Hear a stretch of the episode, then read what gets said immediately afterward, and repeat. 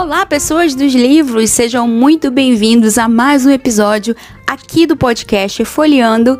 Eu me chamo Monique e, como vocês sabem, nós estamos em mês de Victober, que é o mês dedicado à leitura de obras produzidas durante o período vitoriano. E uma dessas obras que eu li recentemente foi O Clube dos Suicidas, do Robert Louis Stevenson, que foi indicação da Cris do Relivrando.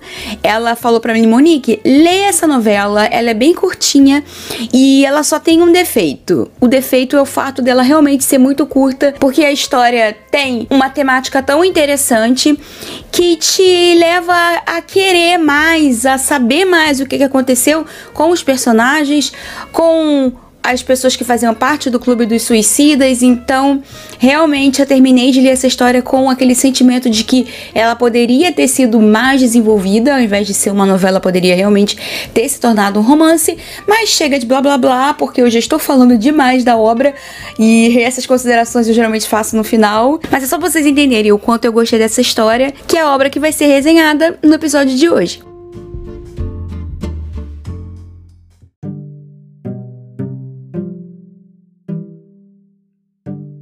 Antes de começarmos o episódio de hoje, eu gostaria de dar um recado.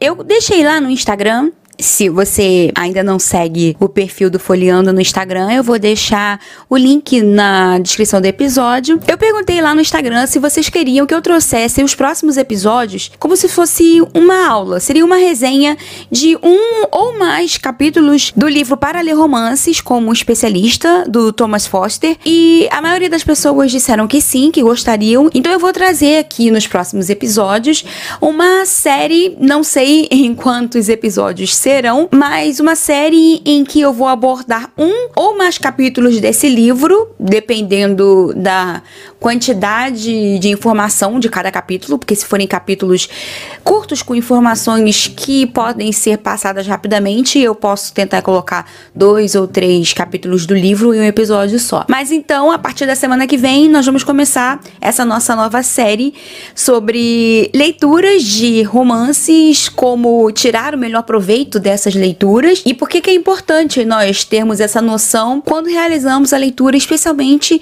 de livros clássicos clássicos. Bom, recado dado, vamos ao episódio?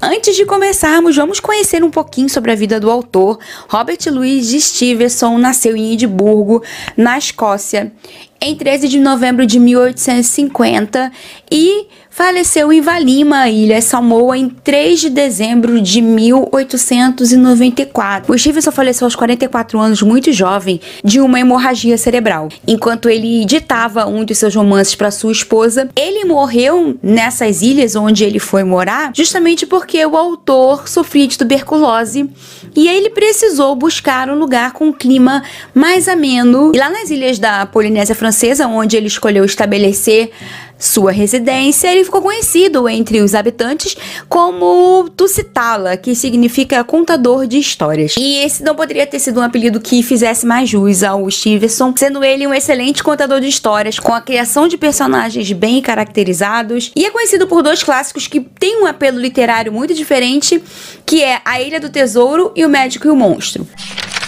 Nessa obra que nós vamos falar hoje, que é o Clube dos Suicidas, que é uma novela, nós temos a ambientação da misteriosa Londres, que era um dos cenários que Stevenson gostava de abordar nos seus, nos seus livros, nas suas histórias, nos seus contos. Essa Londres sombria que revela a pior face do ser humano. Vamos então à resenha dessa novela.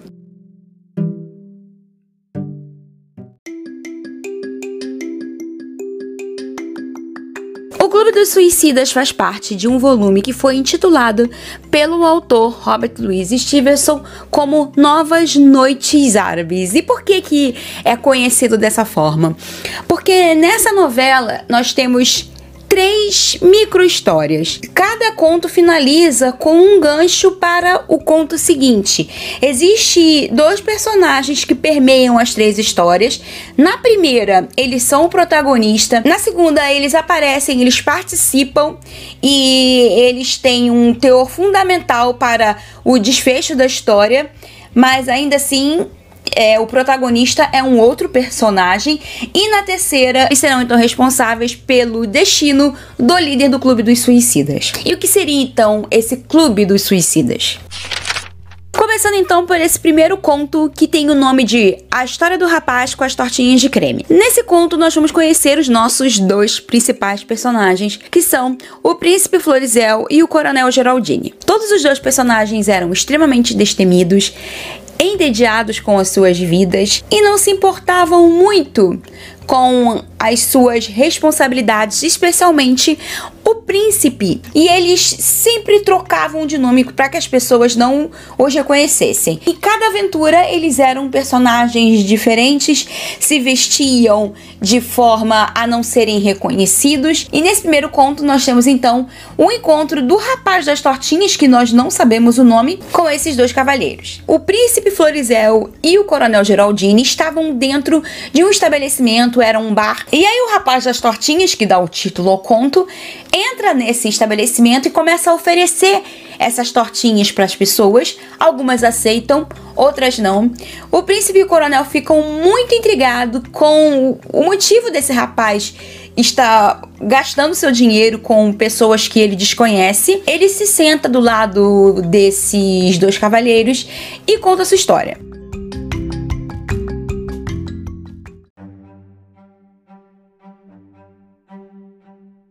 Rapaz começa então a contar a sua desventura amorosa. Ele que não possuía muitos bens e percebeu então que não era digno da sua amada, gasta todo o seu dinheiro até o ponto que ele chega a ter 80 libras, com as quais 40 ele gasta para a confecção das tortinhas e as 40 libras que sobraram ele irá utilizar para fazer parte de um clube muito seleto e secreto. E o jovem dá a entender que seria algo relacionado a acabar com a vida dele.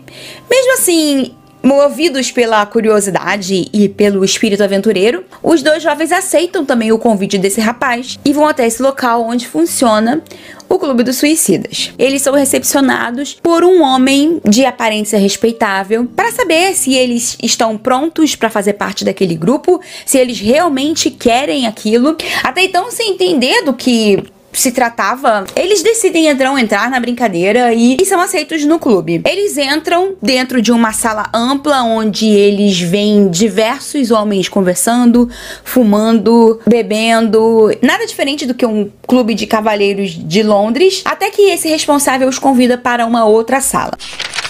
Ao chegar lá, eles se sentam e esse homem convida todos que estão sentados à mesa a tirar uma carta. O que eles não sabiam é que essa carta é um sorteio um sorteio de quem irá matar e quem irá morrer.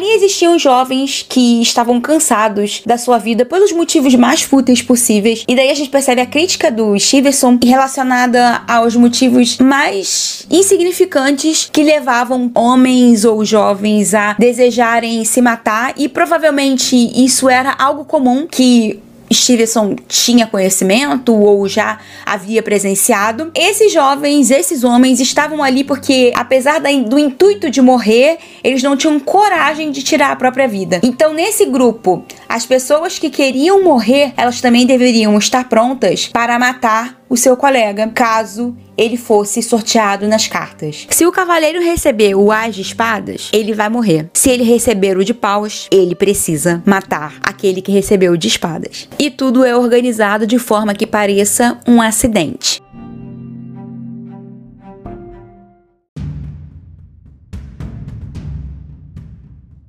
O príncipe, então, e principalmente o seu companheiro, ficam extremamente assustados com o que eles veem dentro daquela sala, que eles saem dali imediatamente dispostos a nunca mais voltar. Impulsionado pelo seu espírito aventureiro e dessa vez também por uma sensação de que aquele clube, e especialmente aquele homem que é o líder daquele grupo, não pode sair impune a esses tipos de crime que ele tem cometido, o príncipe volta para aquele local. Só que o que ele não imagina é que ele vai participar de um novo sorteio.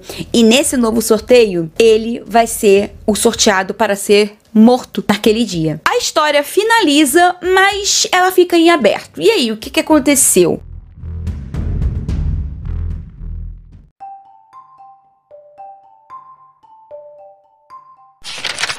No segundo conto, nós vamos conhecer a história de um jovem americano que se chama A História do Médico e o Baú de Saratoga. Nesse conto, nós vamos conhecer o jovem Silas, que decide apreciar as atrações de Paris, então ele se hospeda em um hotel barato, porque ele era muito avarento, mas ele era uma pessoa de temperamento simples e um homem bom, e que tem como vizinhos de quarto Madame Zeferini, que é uma condessa, e o Dr. Noel, que é um médico inglês de reputação um tanto duvidosa. Silas, se deixando levar pela ingenuidade, é envolvido em uma emboscada de onde ele precisa sair ileso e ele tem que saber em quem ele pode confiar. No terceiro conto, que é A Aventura do Cabriolé, que nós vamos ter a ligação dos três contos e nós vamos conhecer então o Tenente Brackenbury Rich, que retorna a Londres e no seu retorno ele se acomoda num cabriolé de aluguel e ele pede para o cocheiro levá-lo para o lugar onde ele quisesse. Esse cocheiro o leva até uma casa onde está acontecendo uma festa e ele é então escolhido entre um seleto grupo de convidados para fazer parte de um duelo eles precisam ir a um determinado local em uma determinada hora para que então o desfecho que irá envolver tanto o príncipe Florizel quanto o coronel Geraldini, onde teremos então um confronto final e o desfecho da história e do Clube dos Suicidas.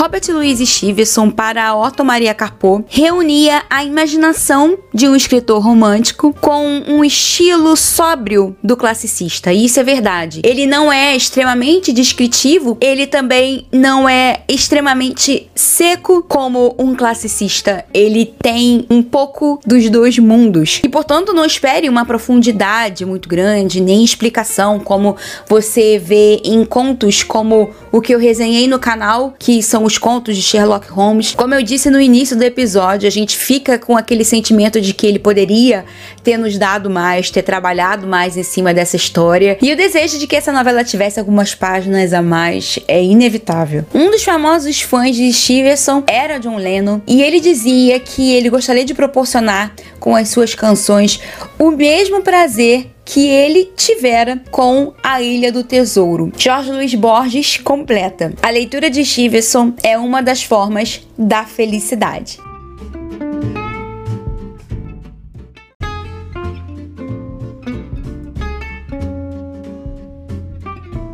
Bom, gente, então eu vou ficando por aqui com o episódio de hoje. Eu espero que vocês tenham gostado dessa resenha e fica aí a minha recomendação de leitura rápida, caso você queira conhecer um pouco da escrita do Stevenson. O nosso episódio de hoje fica por aqui e como eu sempre digo no final, leia o que te dá prazer, beba bastante água, durma bem, se exercite e eu aguardo vocês aqui no próximo episódio.